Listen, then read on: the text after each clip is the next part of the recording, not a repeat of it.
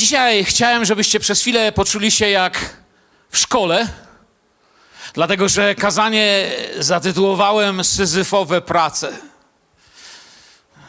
Już widzę wasze wspomnienia, gdzie poleciały teraz. Niektórzy widzą ławkę szkolną, jedni widzą mitologię, inni bardziej współczesną literaturę sprzeciwiającą się zaborcom. Wiemy, przypomnę tylko, kim jest Syzyf, żeby dla nikogo nie było zaskoczenia. Ten, ten tytuł Syzyf w mitologii greckiej jest królem, jest y, założycielem Efyra. Efyra to jest miasto, które my lepiej znamy pod nazwą Korynt. I mamy w Biblii nawet list do Koryntian, przynajmniej według tych legend to on założył, nie wiemy jak to tam naprawdę było.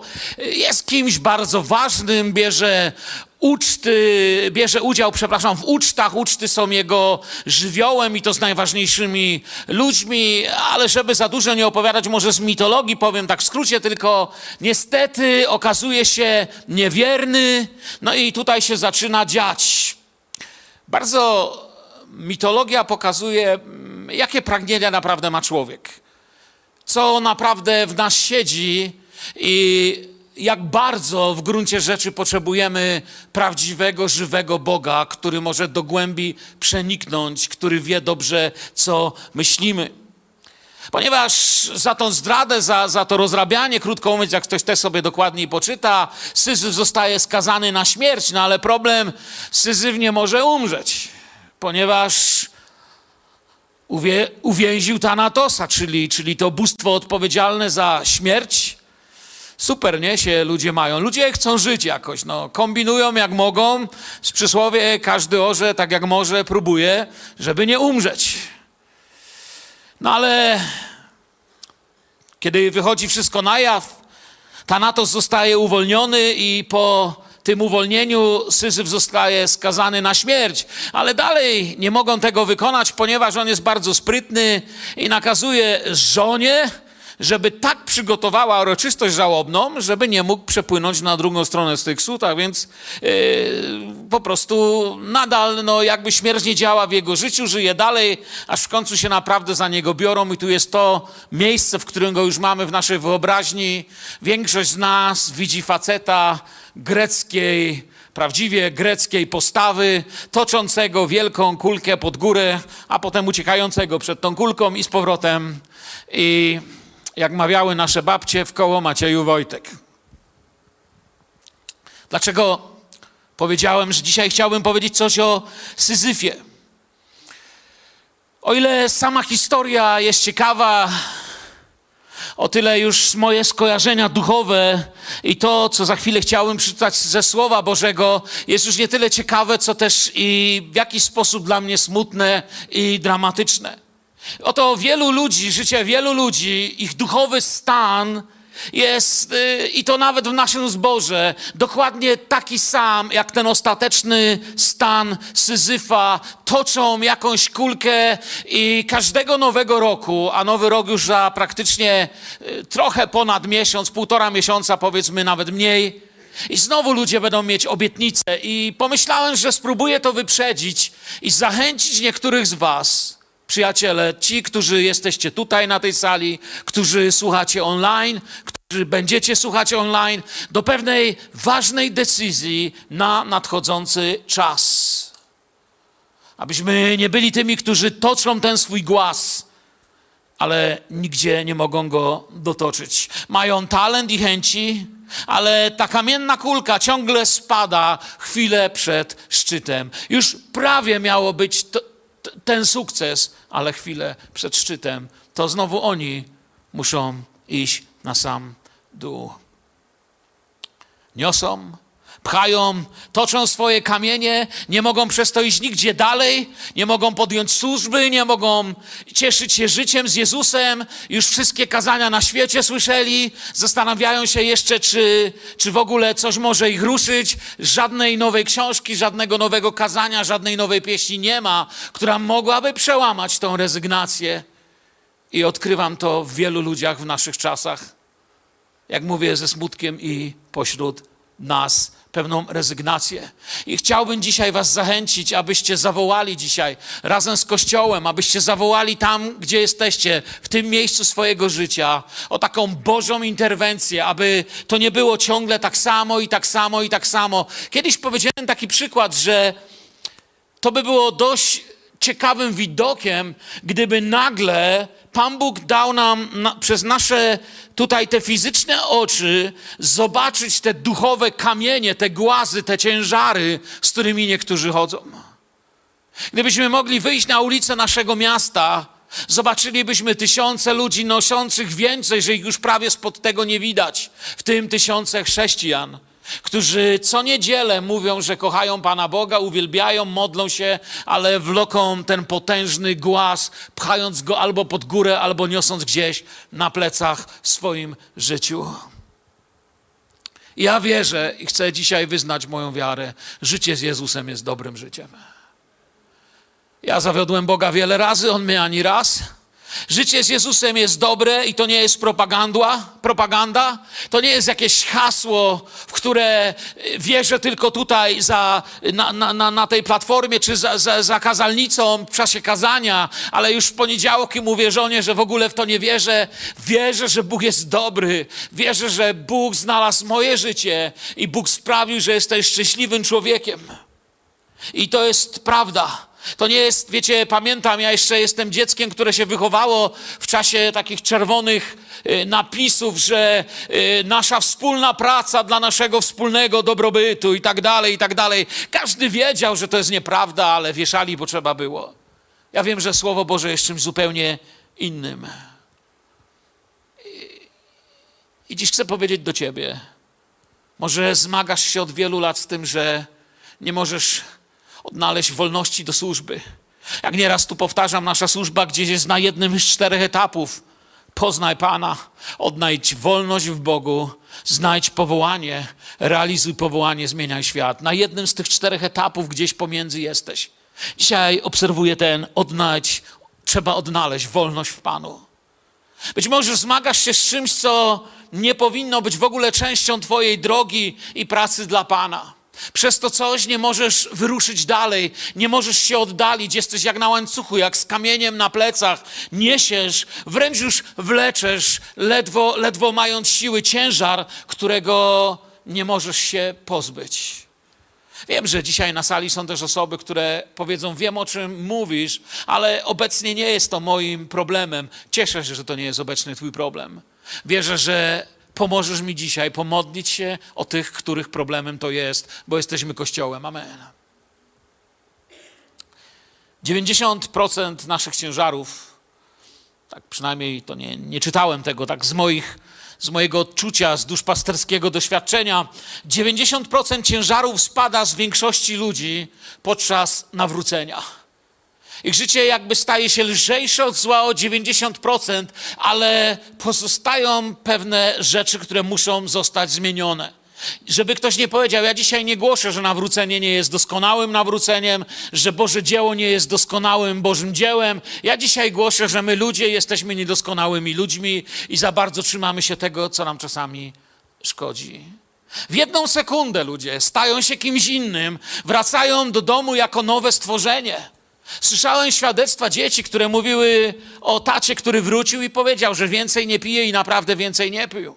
Wracali ludzie do domu, mówili: Dzisiaj coś przeżyłem z Bogiem, i rzeczywiście wstępowali na drogę uczniostwa, która dalej była jakąś tam pracą w ich życiu. Ale pozostaje jednak czasem coś w naszym życiu, czego nie odrzucamy, czego boimy się albo nie potrafimy odrzucić, od czego się nie potrafimy odczepić, coś ciągle y, ciągnie nas w dół, zajmuje naszą duchowość i nie chce jakby się od nas odkleić, gdzieś sobie poturlać się z boku.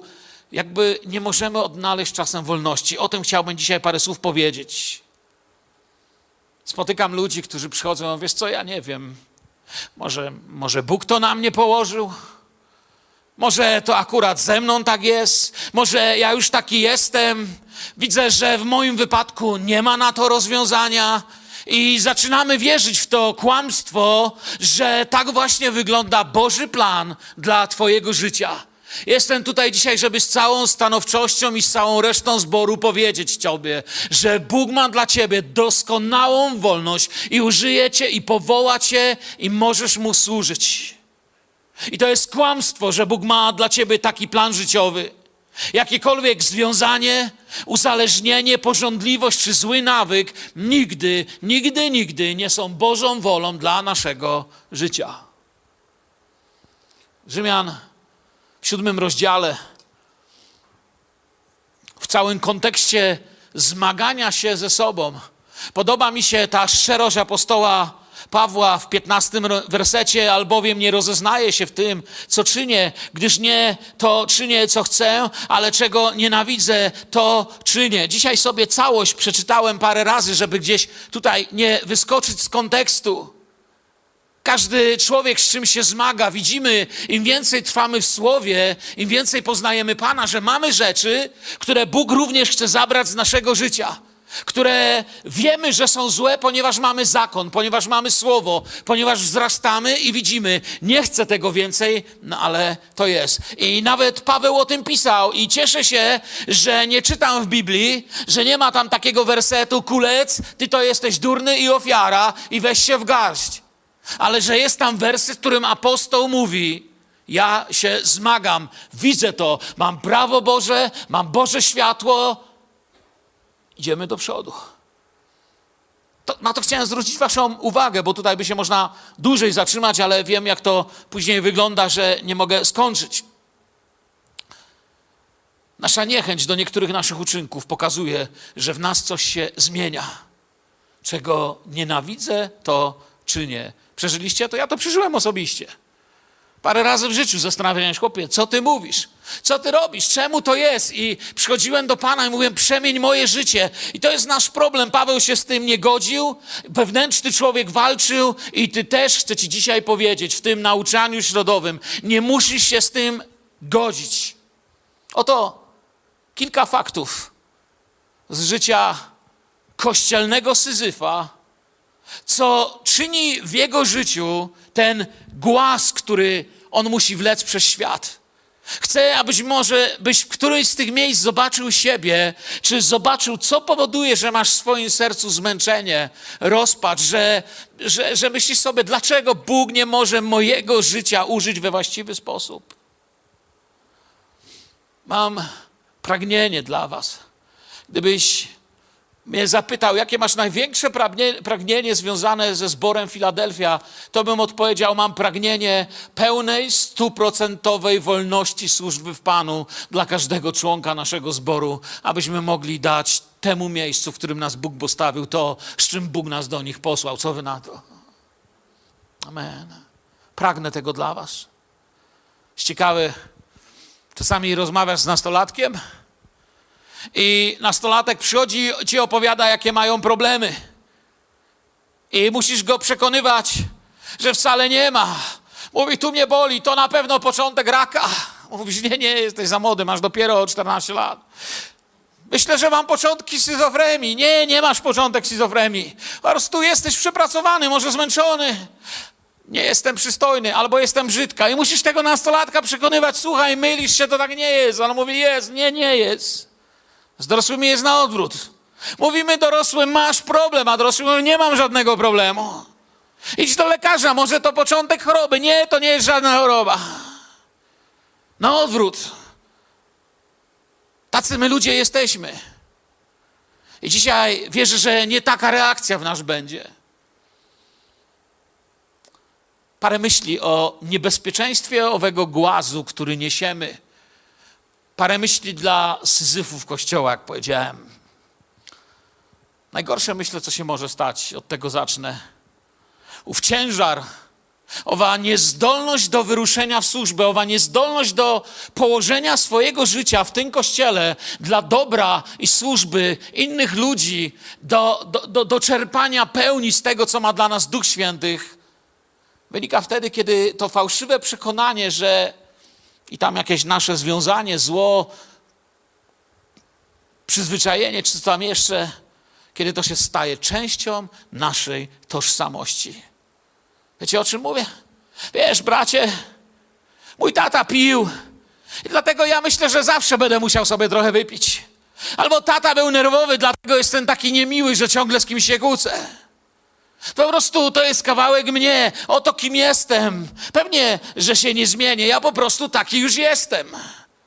Jest wielka herezja wypowiedziana przed Bożym obliczem w kościele. Bóg wie i my wiemy, i ja wiem, że każdy z nas może się zmienić. Możesz się zmienić.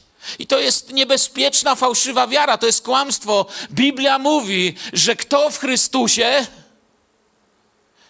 nowym jest stworzeniem. Jesteś nowym stworzeniem. Nie, nie musisz grzebać w śmietniku przeszłości i się zastanawiać, czy coś stamtąd nie cuchnie tutaj, chyba że coś przenosisz. Jeśli przenosisz, Bóg ci daje szansę przez Ducha Świętego zobaczyć to i odrzucić. My lekko kupujemy tą nieprawdziwą historię o nas i mówimy, taki już jestem. To już po prostu część mojego życia. Wiesz, bracie, no nie pracuję z ludźmi, bo ja nerwowy jestem. Mówię ci, jakbym wziął, to nie bierz. Gdzieś musisz zacząć swoją zmianę, chcę ci powiedzieć. Jeżeli chodzisz tu kilka lat i nie jesteś w żadnej zborowych służb, i tylko wysiadujesz tu krzesło, to nie jest wola Boża dla Twojego życia. Zacznij gdzieś, nie wiem, idź na grupę domową, idź na spotkanie klubu, poproś ludzi o modlitwę, powiedzcie, ludzie, potrzebuję wizji tego, co Bóg ma dla mojego życia. Przecież nawróciłem się po to, by całym moim życiem, ze wszystkich moich sił, ze wszystkich myśli, z całego serca kochać mojego Boga i Mu służyć. Jako modliciel, jako nauczyciel, jako, jako głosiciel, jako ewangelista, można by wymieniać, wymieniać, wymieniać. Jest tysiące miejsc, gdzie Bóg może cię pięknie użyć. Czasem ja wiem, że odrzucenie tego kłamstwa, że no taki już jestem, wiesz, to jest proces. Ale to się musi zacząć. Jeszcze raz mówię, idź, spotkanie, grupa, klub, ale nie spożywaj tego kłamstwa codziennie na śniadanie. Ludzie czasem powtarzają to latami. Słyszałem to, jak, jak nazywają się starym imieniem. Wiecie, dzień dobry, Witam wszystkich tutaj. Nazywam się Mirek, jestem alkoholikiem. Nie piję od 25 lat. Ja się z tym nie zgadzam. Od 20 lat trzeźwy i mówi, że jest alkoholikiem.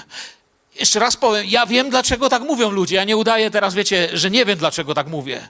Absolutnie teraz nie wyśmiewam ludzi, którzy to mówią. Ja wiem, co mają na myśli niektórzy, którzy to mówią. I gdybym się z nich wyśmiewał, to by było bezczelne i brak szacunku. To, co chcę powiedzieć, to powiedzieć Wam pewną prawdę. Bóg, nie wiem, czy w to wierzycie, ja wierzę. Bóg daje taką wolność, że nie trzeba dodawać usuniętej przez krew Jezusa przeszłości do mojego imienia. Amen. Jestem Mirek.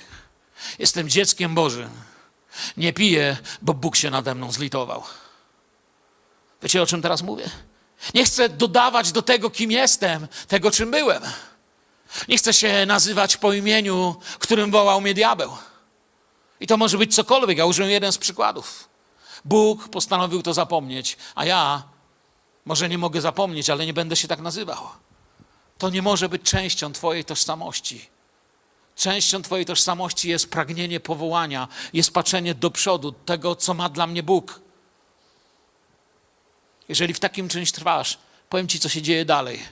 Następny punkt, który przychodzi, punkt drugi, to jest czujesz się coraz bardziej beznadziejnie. I kiedy zaczynam tak mówić, to się pojawia ta myśl, wiesz, Mirek, wiesz, ile ja mam wykładów na ten temat w domu? Ty wiesz, ile ja mam książek na ten temat w domu? Ty wiesz, ile konferencji na ten temat wysłuchałem, ile ja się naczytałem, ja już sam nie wiem. U mnie to po prostu nie działa. Mój problem jest nie do uleczenia i nawet Bóg nie da rady. Wiesz co, daj sobie tym spokój, choć pójdziemy coś dobrego zjeść, albo chodźmy już do domu. Ja już to słyszałem. Od razu odznaczasz ten punkt jako coś, Bóg nie ma już dla mnie nic. Ja już wiele lat próbowałem, taki już jestem. Jak chcesz mi pomóc, naprawdę chcesz mi pomóc, pastorze, Mirek, bracie, siostro, chcesz mi pomóc, to nie mów o tym. Taki jestem. To cię prowadzi do następnego punktu wleczenia owej skały, owego ciężaru, owego kamienia, zaczynasz żyć w defensywie. Zaczynasz bronić siebie, tak jakby ci, którzy cię kochają, chcieli cię atakować. Zaczynasz bronić swojego problemu. To jest coś, co widzę czasami w moim biurze, kiedy ktoś przychodzi na rozmowę, czy kiedy ja kogoś odwiedzam, czy kiedy z kimś rozmawiam o jego problemie. Ta osoba mówi: Nie będę tego słuchać, zejdź ze mnie, znajdź sobie inny temat. Proszę cię, albo stąd wyjdź, albo o tym nie mów. Nie mów, ty nic nie wiesz, co ja przeżyłem. Możesz z kimś takim rozmawiać o wszystkim, ale nie o jego nerwach na przykład. Mówi po prostu taki jestem, mnie nie denerwuj. A ja się nie zgadzam. Wiem, że Bóg ma dla ciebie coś lepszego. Bo to, co mogłoby wskazać na prawdziwy problem w twoim życiu, co powoduje, że nie może wasze małżeństwo stać się tym, czym powinno. Że nie może wasz dom stać się tym, o czym marzyłeś. Że nie może Twoja służba dojść do miejsca, o której kiedyś marzyłeś, kiedy się nawracałeś i oddawałeś życie Panu. To, co właściwie wskazuje na problem, który masz, czynisz czymś, o czym nie chcesz rozmawiać. I ja wierzę, że dzisiaj Duch Święty przemówi do Ciebie i poprowadzi Cię do któregoś z modlicieli, duszpasterzy, na którąś z domowych grup. Przywróci Cię ku Słowu, abyś mógł odnaleźć dla tej sprawy uzdrowienie. Abyś nie musiał do nikogo mówić, nie mów, że mnie rozumiesz. Nikt mnie nie rozumie na całym świecie. Wiesz, przez co ja przechodziłem, co ty w ogóle wiesz o życiu. Wtedy kolejny stopień niżej człowiek wpada, kiedy w czymś takim żyje. Mogę powiedzieć po trzecie, staje się niewolnikiem tego. Jak powiedziałem, gdyby nasze oczy duchowe mogły zostać otwarte i fizycznie byśmy zobaczyć mogli te kamienie, te łańcuchy, to w czym ludzie kroczą przez swoją codzienność. Toczony kamień zaczyna mówić, jak żyć, co możesz, czego nie możesz. To, co jest przekleństwem, które może usunąć Boża wolność, Boże uwolnienie, Boże błogosławieństwo, zaczyna ci mówić, jak masz żyć. Zaczyna na smyczy cię prowadzić. W tym samym czasie słyszę i czytam w internecie, że gość, który nie ma nóg, wybrał się na Mount Everest i z innym profesjonalnym alpinistą postanowił, że on zdobędzie Mount Everest, pomimo tego, że nie ma nóg. On chce, on wie, że się da, że trzeba poprosić właściwą osobę. Ale nasz kamienny ciężar nie pozwala nam nawet już iść pod górkę. Nie da się to się po prostu nie zmieni. Wiesz, ja mam w życiu takie obszary, których normalnie nie mogę przestać. Coś dla odpoczynku wam powiem ciekawego, bo jesteście zmęczeni, środa po robocie i tak dalej.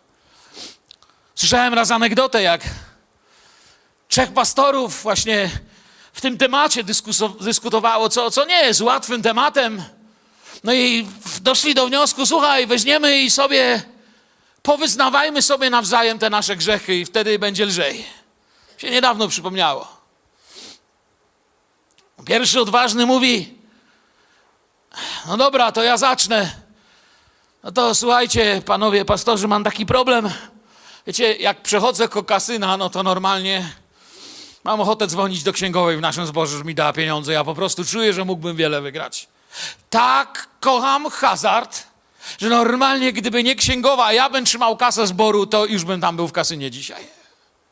Tak kiwają głowami. Mówi drugi, no to ja też powiem, wiesz, jak mijam ładną kobietę, to nie mogę. Normalnie mi się każda kobieta podoba. Ja nie wiem, co będzie, jak się kiedyś mój zbór dowie i moja żona. Trzeci takim się przygląda, mówi, to ja wam też wyznam mój grzech. Moim największym grzechem jest plotkarstwo. Wiecie co, się nie mogę doczekać, żeby już stąd wyjść.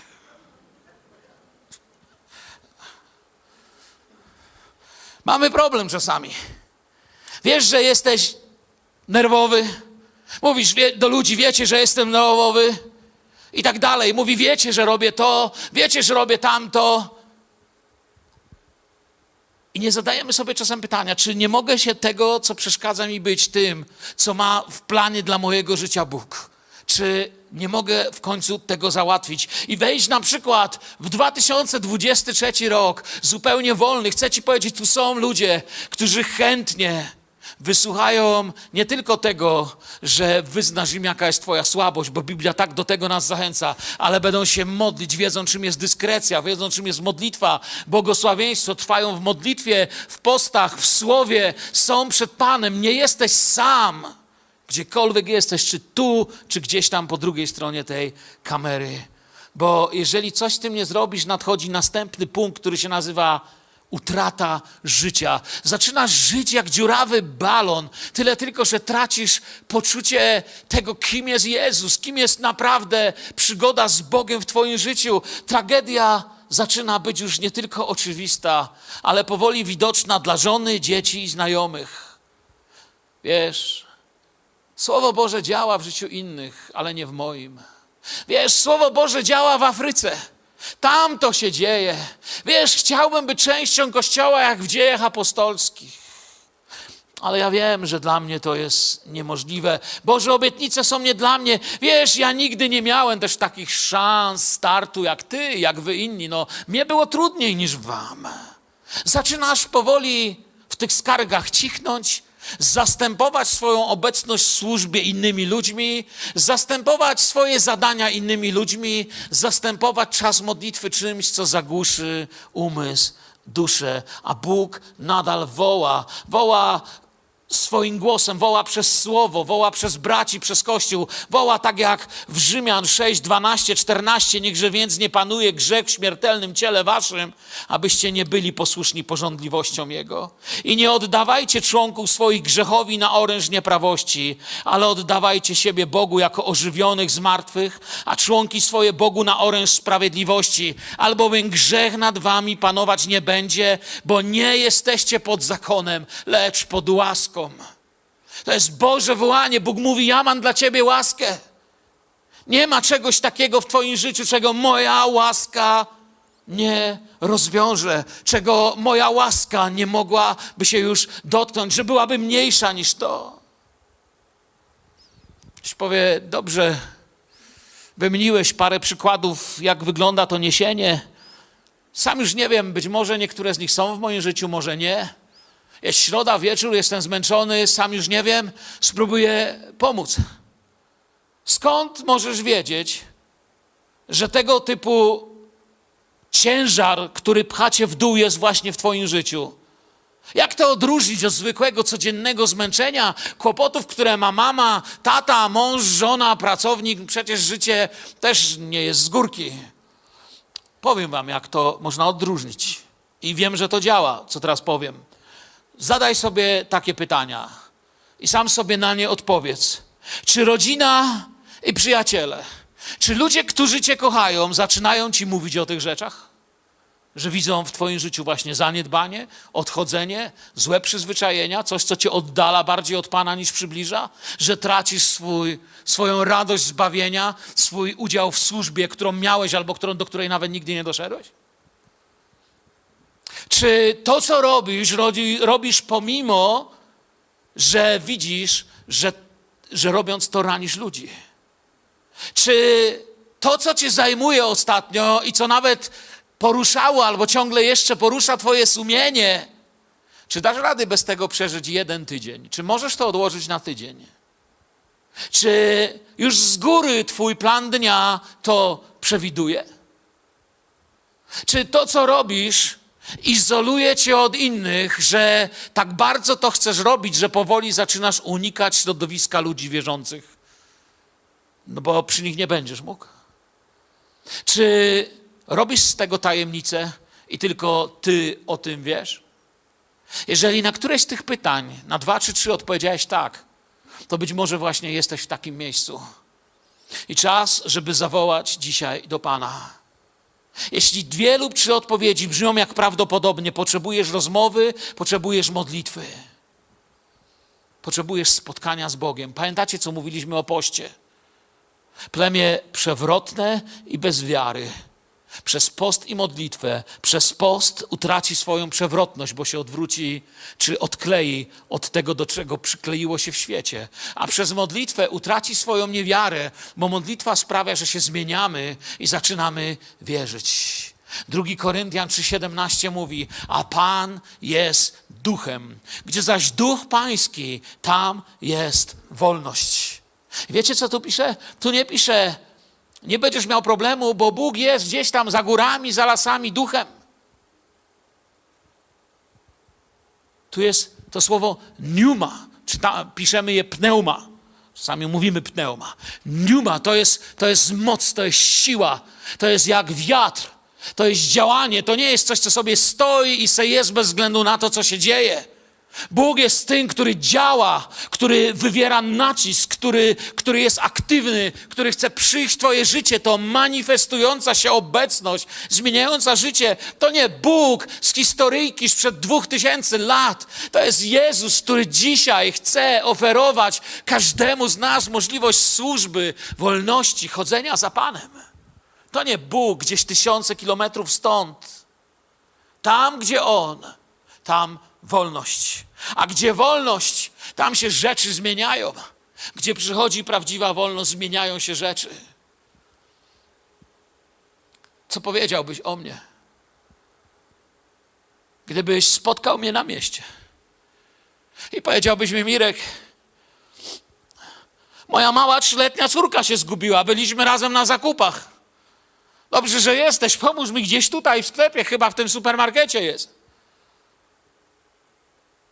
Ja bym wiedział, że masz takie dziecko, jesteś tatą i przychodzisz mi Mirek, zgubiła się, co mam zrobić? Ja tak patrzę na ciebie i mówię ci, wiesz co, a co mnie to obchodzi? To twoja córka, nie moja. Odczep się człowieku, ja z pracy do domu wracam. Co byś o mnie pomyślał? Co byś powiedział? Chciałbyś tu jeszcze przyjść, posłuchać, czy w ogóle coś mamy do powiedzenia? Co byś poczuł, gdybym ci tak odpowiedział? I dotknęło mnie nagle, co czuje mój ojciec w niebie, kiedy on mówi: Mirek, nie wszyscy, których kocham, są tu czy w kościele. Niektóre moje dzieci, które wniosą w kościół tysiące nowych pieśni, błogosławieństw, służb, które przyniosą dla Was tutaj błogosławieństwo, jakim jeszcze dziś nawet nie śnicie. Dzisiaj, dzisiaj wieczorem jeszcze leży pijany. Dziś wieczorem jeszcze leży pobity czy pobita. Dziś wieczorem jeszcze płacze w, płacze w kącie. Dziś wieczorem jeszcze wyciera oczy z łez. I Bóg mówi, Mirek, to są też moi ludzie. Widziałem ich z krzyża. Możecie coś zrobić? Posyłam was. Idźcie. My może nie słowami, ale naszym zachowaniem, naszym sposobem bycia mówimy, wiesz co, Panie Boże, to jest Twoja sprawa, nie nasza. Daj nam spokój. Nie widzisz, że zajęty jestem? No oczywiście my tego słowami nie powiemy, ale, ale to wiecie, o czym mówię. Wiecie, co musicie tu doświadczyć? Nie mnie. Czasami ludzie przychodzą, mówią, wiesz, Mirek, było fajne kazanie, albo czasami przychodzą, wiesz, no, niedawno jedna osoba podeszła, mówi, no dziś miałeś słabsze kazanie niż ostatnio parę twoich kazań. Okej, okay, masz prawo. Jest jedna rzecz. Nie przyszliście mnie doświadczyć. Wiecie, czemu tu przyszliśmy? Nie zmieni was to, że ja tu będę stał i będę mówił, nie zmieni, że będzie tu mówił pastor Edward, pastor Bogdan, czy nawet najlepsi goście. Zmieni was, kiedy będziecie żyli w bezpośredniej relacji i miłosnym związku z waszym Panem. Co wy na to, Filadelfia? To was zmienia. To was zmienia. To, to, to, to nie jest to, że wyjdziesz stąd i powiesz, wiesz, było super nabożeństwo, doświadczyłem normalnie Mirka Kulca. To jakaś herezja będzie. Życzyć, żebyś wyszedł stąd i powiedział, wiesz co, to był ciekawy czas z Kościołem. Doświadczyłem mocy Ducha Świętego. Bóg użył brata Mirka do słowa, braci i siostry do muzyki, innych braci i siostry do okazania mi miłości, przyjaźni i posilenia. Bóg ich użył, a ja spotkałem w Kościele żywego Boga. Czuję, że że się chce podnieść, że nie chce dalej żyć życiem, które zmierza w dół. To jest moje marzenie, takie środowisko wiary tworzyć tutaj, byśmy doświadczali Pana, nie siebie. Nie naszego profesjonalizmu, oczytania czy wiedzy, ale Pana, bo inaczej nikt nie doświadczy wolności. Wiem, że po to przyszedł Jezus, aby zniszczyć dzieła diabła, aby przynieść nam wolność, aby wypuścić na wolność uciśnionych. Przyszedł, aby wyrwać diabłu z jego łap, wielu ludzi I wiem, że do tego nas pragnie używać.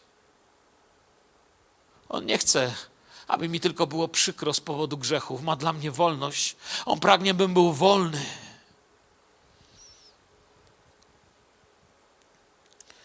Jeżeli Twoje serce płonie w służbie, to to jest czas dla modlitwy teraz. Ale jeżeli czujesz, że w jakimś miejscu teraz powiedziałem coś o Tobie, że właściwie to szczerze mówiąc tak wygląda moja służba, to zanim będziemy się modlić, jeszcze pewne rady. Po pierwsze, i chciałbym, żebyś to postanowił dzisiaj, tutaj, czy słuchasz po tamtej stronie kamery, czy jesteś tu, czy gdziekolwiek cię to słowo znajdzie, koniec z usprawiedliwieniami.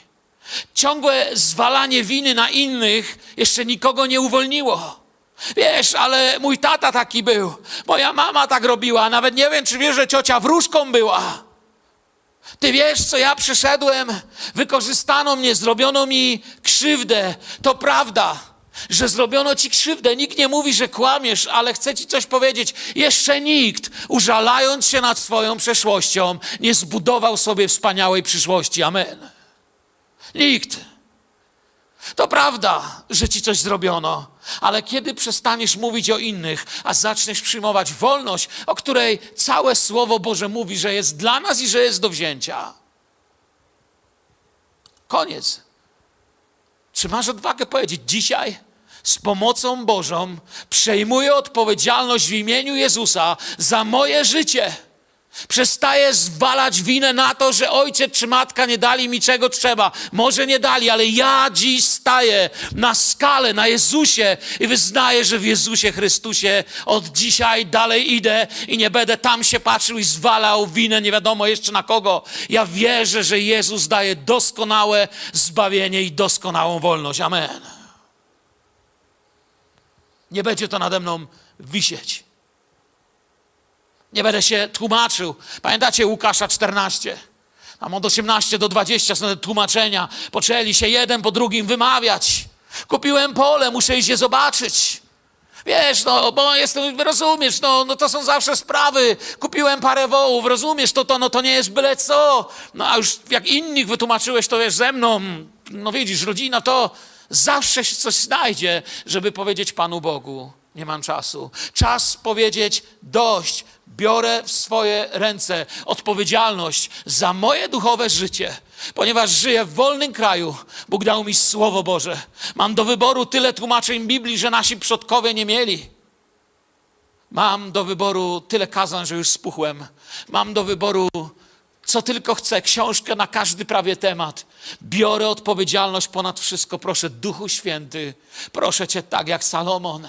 Daj mi mądrość, daj mi zdolność przyjąć. Kończę z wskazywaniem na tatę, dziadka, ciocię i, i czarownicę w piątym pokoleniu wstecz. Zaczynam wyznawać co innego. Nie, dlatego nie mogę, bo, bo oni, bo przeszłość. Wyznaję co innego. Wszystko mogę w tym, który mnie wzmacnia. Czyli w kim? W Chrystusie. Wszystko mogę w tym, który mnie wzmacnia. W Chrystusie to jest, to jest, to jest moja nowa pieśń. Czas zburzyć twierdzę kłamstw. Czas zacząć sobie śpiewać prawdę od rana do wieczora. Po drugie, jeśli chodzi o lekarstwo, to jest odciąć wszystkie źródła starego. Wiele razy, kiedy modlę się na środku z ludźmi, albo kiedy przychodzą do mnie do biura, serce mi pęka, jest mi ich żal. Wiesz, żal ludzi, którym się dzieje krzywda. Ale wiem jedno, że muszę im to powiedzieć. Jeżeli wyruszasz za Jezusem i rozpoczynasz nową drogę, odetnij wszystkie stare źródła, odetnij stare sznurki, które cię łączą z przeszłością. Nie ma rzeki bez źródła, wiecie o tym? Jeżeli idziesz w lesie i widzisz rzekę, znaczy, że gdzieś ta rzeka ma co? Źródła. Nie ma rzeki bez źródła. Kiedy się nawróciłem, pod moje drzwi przyszli koledzy i mnie zbili. Moja mama mnie wciągnęła do środka, bo tak dostałem. Bo nawet nie umiałem powiedzieć, że nie będziemy dzisiaj pili flaszki. Kiedy się nawróciłem, nie wiedziałem, gdzie się schować, ale wiedziałem, że muszę odciąć wszystkie stare źródła. Zrobiłem dwie rzeczy. Odciąłem się od środowiska i schowałem się w domu pastora Zbyszka Sobczuka, a ten dom się dla mnie otworzył i pozwolili mi tam siedzieć od trzeciej po południu do 19, 20, 21, 2, 3 wieczorem, w zależności od dnia. I ględzić, i ględzić, i, i truć ich moimi pytaniami. I pytałem kiedyś, jak się wam mogę odwdzięczyć za to, co daliście mi, kiedy w końcu trochę stanąłem na nogach. Oni mówią, my nie chcemy, żebyś się odwdzięczył.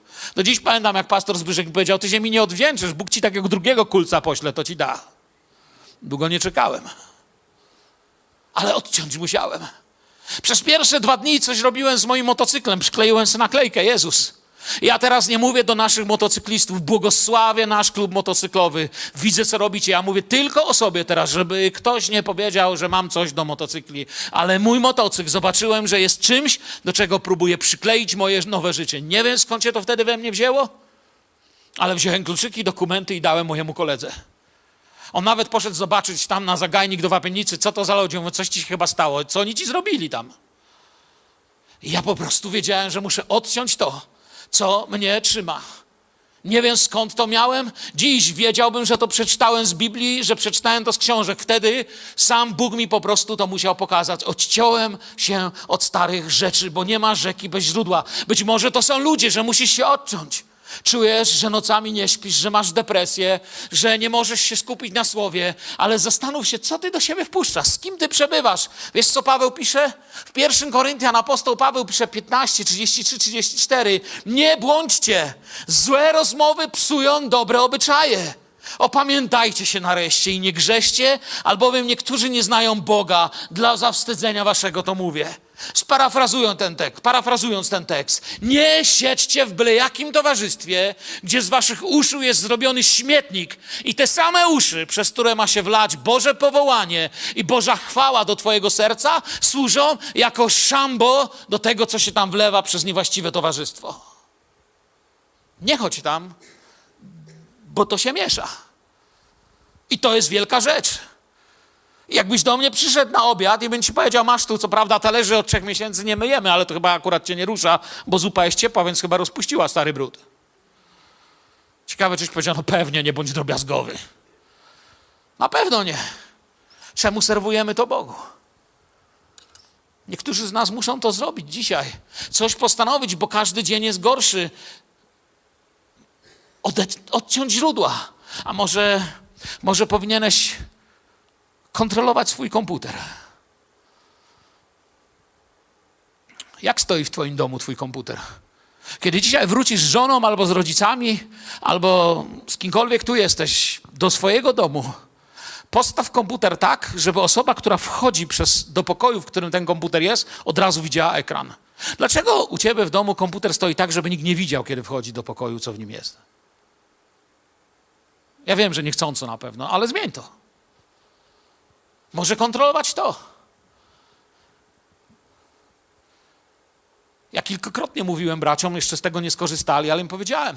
W dowolnym momencie, bracia, pastorzy, jeżeli Duch Święty pokaże wam, że ja w moim chodzeniu z Bogiem opuszczam się, daję wam pełne prawo, pastorze Bogdanie, pastorze Wojtku, powiedziałem, wejść do mojego biura i powiedzieć, Mirek, daj nam twój komputer, chcemy sprawdzić, co patrzyłeś przez ostatni tydzień. Ja historii nie wymazuję. Mają takie prawo. Nie skorzystali, jak skorzystają, nie obrażę się na nich. Nie mam z tym problemu. Wiecie, jeden z moich przyjaciół, znajomych pastorów, którego zresztą bardzo lubię słuchać, opowiadał taką historię, która bardzo poruszyła moje serce, bo posyłał swojego syna na studia i kupił mu komputer. I Dzieciak uruchomił, no nie wiem, czy to dzieciak na studia, że nie, no ale uruchomił chłopiec komputer i wrócił do niego do biura i mówi, tato, słyszałem, jak mówiłeś z radną starszych, że macie program kontrolujący i wysyłający maile, jeżeli ktoś wchodzi na strony o podejrzanej zawartości erotycznej czy innego rodzaju. Proszę cię, żebyś mi zainstalował ten program, kiedy jadę na studia. Wiecie, co on wtedy powiedział, jak mi to mówił? Wiesz co? Zrozumiałem wtedy jedną rzecz, wychowałem geniusza. Wielu ludzi powiedziałoby, że to ich wolność. Ja się nie muszę bać ograniczenia w tej wolności, bo mnie to nie ogranicza. Czujecie się, że wasza wolność jest ograniczona, bo są kamery w sklepie, czy nie? Ja się nie czuję ograniczony. Czujecie się ograniczeni, że piszczy, jak się coś wynosi nie, bez zapłacenia w kieszeni? Ja nie. Wiecie dlaczego? Bo i tak, gdyby tam nie piszczało, nie planowałem niczego wynosić. Zobacz, gdzie masz problem. Ja nie mówię, że każdy z Was mamy teraz, wiecie, kupować masową licencję na oprogramowanie. Są tutaj tacy, którzy wiedzą, do kogo ja mówię, że do nich mówię. Ja na przykład, jakbyście zobaczyli mój Spotify, możecie sobie zerknąć, jest tutaj w telefonie. Mam w Spotify'u zablokowane, jest tam taki filtr. Polecam wszystkie piosenki, w których ktoś używa jakieś przekleństwa. Nie wiem, czemu taki filtr zrobili, ale jest. Niektórzy się dziwią. Nie tak dawno ktoś mi chciał pokazać album, mówił, ciebie to się nawet tego nie da słuchać, musimy na moim. A mówię, ja nie chcę na twoim. Ja tego nie mam niechcąco tam włączone. Ja nie chcę, to nie jest mój świat. Ja się nawróciłem i zmieniłem nie tylko ubiór. Ja się nawróciłem i zmieniłem język. Ja teraz mówię dalej po polsku, ale w moim języku nie ma już plotek, nie ma już oszczerstw. Ja teraz dalej myślę po polsku, ale myślę do przodu, którędy dojść do Królestwa Bożego. Inny mój znajomy, jak już mówimy o obcinaniu źródeł, przypomniał mi się teraz. Modlił się, bo też miał ograniczenia w służbie, miał swoje problemy, teraz nieważne jakie, ale bardzo było ciekawe. Młody człowiek, który świeżo co tylko poznał swoją, yy, yy, wzięli ślub ze swoją dziewczyną, rozpoczęli wspólne życie, planowali wspólną służbę i spędził w tej sprawie post i modlitwę i wiecie, wrócił z tego postu i modlitwy zaskoczony kompletnie. Mówi, jest bardzo ciekawe, co mi Bóg pokazał. W ogóle o tym nie pomyślałem. Wcześniej miałem inną kobietę, inną dziewczynę, z którą żyliśmy dobrym życiem. Nic między nami źle nie było. Byliśmy wierzący, ale mieliśmy bardzo poważne plany matrymonialne. Niestety ta relacja się rozpadła i bardzo długo nie mogłem sobie z tym poradzić, on mówi. Korzystałem z pomocy, uciekałem w góry, uciekałem w książki, uciekałem w różnego rodzaju rzeczy, nie mogłem sobie poradzić z tym, że zerwaliśmy. W końcu poznał inną dziewczynę, wzięli ślub i w czasie pierwszego postu w tym małżeństwie i modlitwy Duch Święty do niego przemówił, byłem zaskoczony, co mu powiedział. Pójdziesz do twojego pokoju, mu powiedział Pan Bóg.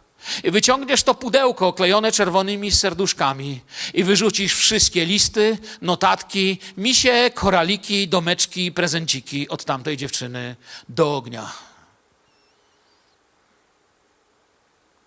Jak usłyszał, tak zrobił. Nie wiem, czy miał na karku ochronę środowiska, ale się paliło. Po prostu odciął to, co stało za nim. Bo, bo jest świadomość, że jest ktoś, kto krąży jak lew ryczący, patrząc, kogo by upolować. Musisz się odłączyć. I ku końcowi idąc, ku modlitwie, Jakub nas wzywa, przeto poddajcie się Bogu, Przeciwstawcie się diabłu, a ucieknie od was. I to poddanie się Bogu to jest ta piękna rzecz. Chwała Bogu, aleluja. Panie, jesteś moim królem. Poddanie się diabłu bywa mniej przyjemne, bo wyrywa nam z życiorysu parę rzeczy, które nie zawsze chcemy oddać. Nie ma rzeki bez źródła. I mógłbym już tu skończyć, ale ostatnie ostrzeżenie ważne chcę Wam powiedzieć. Kiedy to zrobicie, pozostaje pustka. Jeżeli dziś wyznajesz Bogu i coś odrzucasz, to musisz wypełnić miejsce, które jest puste. Jeśli coś się wyrzuci, pozostaje puste miejsce. Nawet po starej szafie i kredensie pozostaje puste miejsce. A co dopiero po czymś, co przez lata miało się w swoim życiu? A próżnia wciąga wszystko. Gdzie znajomy miał dziurę w bramie, bo jakieś takie wielkie elektryczne stare zawiasy wyrzucił. Myślał, że doczeka jeszcze, aż go będzie stać na nową bramę, ale szerszenie znalazły tą dziurę. I ta dziura się stała dla nich większym utrapieniem z tymi szerszeniami niż z tym zardzewiałym zawiasem. Czasami coś gorszego może tam być. Efezjan 5:18 mówi tak: Nie upijajcie się winem, które powoduje rozwiązłość, ale bądźcie pełni ducha. To nie upijajcie się winem można zastąpić czymś innym, jakimś innym nie nie, zamiast nie będziesz się upijał, możesz nie będziesz oglądał pornografii. Albo nie będziesz plotkował, albo nie będziesz palił. Tam sobie możesz jakieś inne nie, które cię oddala od Boga włożyć, ale zawsze po drugiej stronie jest odpowiedź, która ci mówi, kto wypełni pustkę, która zostanie. Kto? ale bądźcie co? Słyszycie? Pełni ducha. Zamiast nie będziecie pijani, ale też nie to, że będziecie nikim. Bądźcie pełni ducha i wypełnisz to miejsce lekarstwem, Słowem Bożym, żywym i skutecznym. Bo nie możesz żyć tylko z kazań. Musisz zacząć się żywić i poszukiwać głosu Bożego w swoim życiu. Ta księga się stanie Twoim DNA. Ja polecam każdemu. Cała Biblia, 49 tygodni. Każdemu wyślę link do tego programu, jest na każdy rodzaj telefonu. Wejdź to, przeczytaj Biblię raz w roku. Karm się Słowem Bożym. Bo Bóg mówi, chce Kościół oczyścić, uświęcić, oczyszczywszy go kąpielą wodną. Przez co? Przez Słowo. Zamknij tą dziurę modlitwą.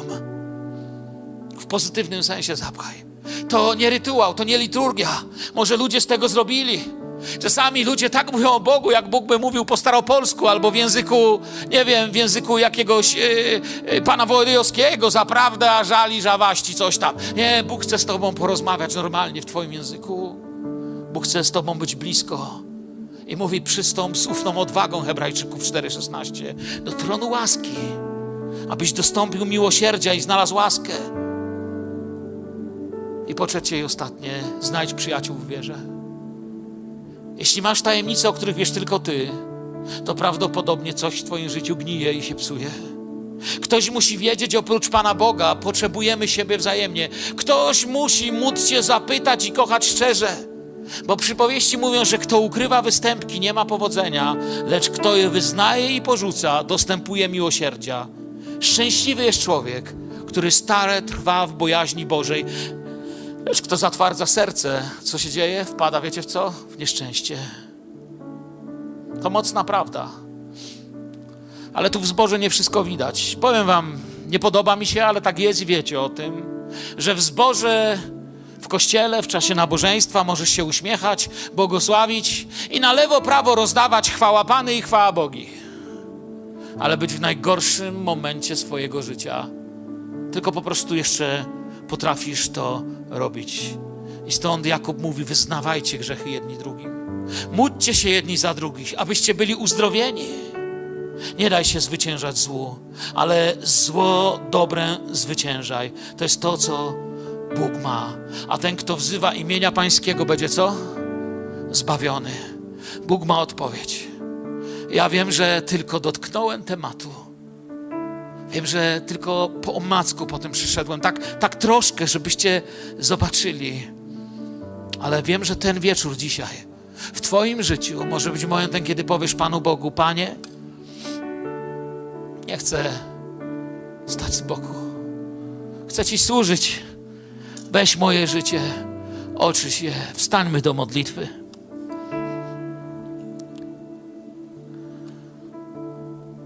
Chciałem, byśmy pomodlili się dzisiaj z tymi, którzy najbardziej potrzebują tego ratunku, tego odnowienia.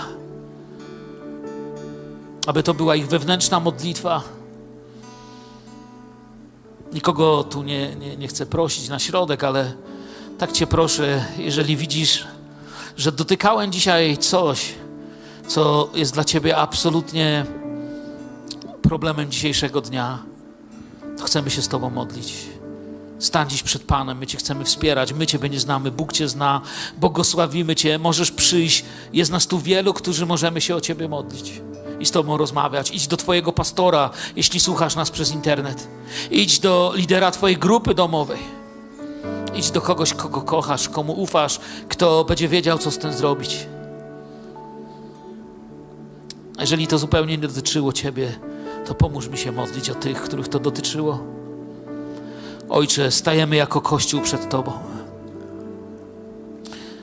i prosimy Ciebie o pełną wolność dla służby, dla każdego brata i siostry, których wiąże strach, kłamstwa, nieprawda o nich samych, brak Słowa Bożego w ich życiu, zaniedbanie rany, plotki, zwalanie winy na innych. Dotknij się dzisiaj tej osoby. Pokaż, Panie, że w kościele jest dość Jest dość miłości i dość Bożej obecności, aby tacy ludzie byli uzdrowieni. Dziękuję Ci dzisiaj, że nawet tak trudne rzeczy Ty rozwiązujesz, Ty masz odpowiedź. Ty jesteś tym, który dzisiaj mówi: Skoro przyszedłeś do mnie, nie odrzucę Cię precz. Dzisiaj dam Ci wolność. I nie mów, że to nie działa u Ciebie. Dzisiaj dam Ci powołanie i zacznę Cię podnosić z ruiny i pomogę Ci odnaleźć właściwą drogę. I nie mów, że jest za ciemno wokół. Błogosławimy ich. I dziękuję Tobie za zbór Filadelfia, za przywilej służenia Tobie w te dni w imieniu Jezusa. Amen.